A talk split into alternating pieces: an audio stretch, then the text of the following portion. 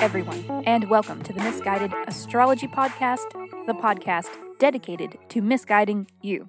I'm your host, Katie, here with your horoscope for the week of February 22nd through February 27th, 2021. Welcome back, everyone. So glad to know that you survived. Uh, what was last week? Oh, the Pisces.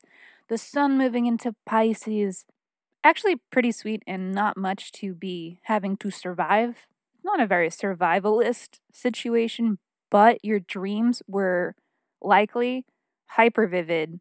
And for some of you, this can be quite traumatizing, especially if they are like anxiety dreams. That's totally something to be survived from last week. The Venus Mars square over the weekend had people maybe like feeling kind of feisty if you were like working with the general public or something. It was probably a hard weekend to be putting up with dumb people's petty bullshit. That was totally something to survive last week. So good job, everybody.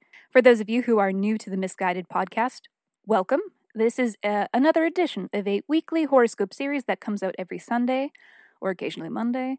This was the case this week, so sorry. These horoscopes are written for your rising sign, which is different than your sun sign. But if you don't know your rising sign, then listen to your sun sign because both will be able to give you something. And I think that both together is what actually gives you the best astrological forecast for the week ahead. Also, if you review us on iTunes or share our podcast with friends, let us know and we'll send you an in depth birth chart report. Email us at misguided, M I S S guided astrology at gmail.com or message us on IG. We are misguided astrology there and just keep us posted. If you do reach out, we will need your birth date, time, and location in order to render you an accurate birth chart report. Also, also follow us on Insta for updates on the podcast and for a birthday a day birthday astrology, a birthday a day birthday astrology.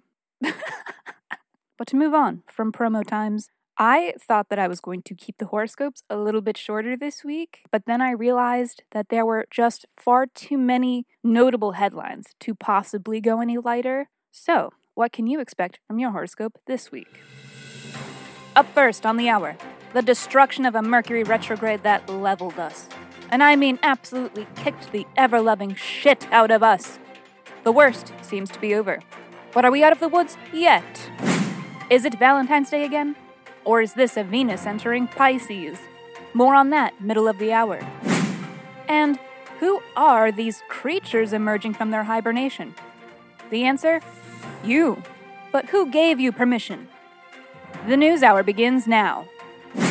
This is your weekly horoscope. Gemini, the Mercury Gatorade is over as of Saturday. So I thought that we could take a look at its station direct in your ninth house.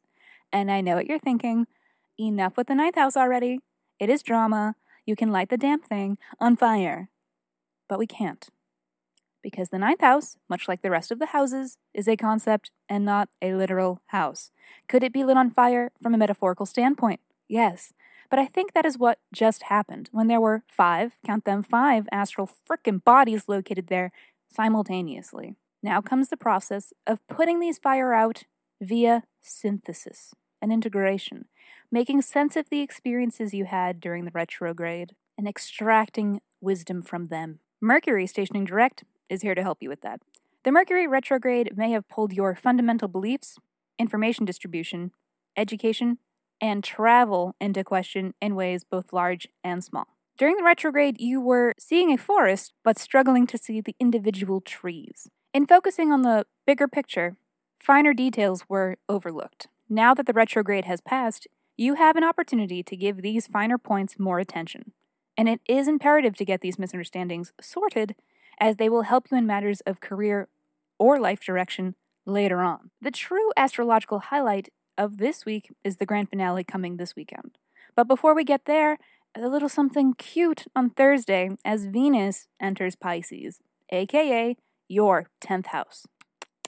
Venus is in its exaltation in Pisces, so you are in luck. It is not such a bad time to be working through the 10th house of public identity, social status, career, or life direction.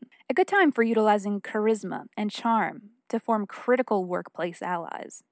Venus is very happy here, which allows things to flow smoother. You'll be standing out at work, and recognition will come to you a little easier.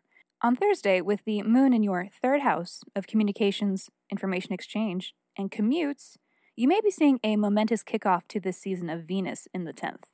It'll be there for about the next 20 ish days, though if your Thursday doesn't pop off, fear not.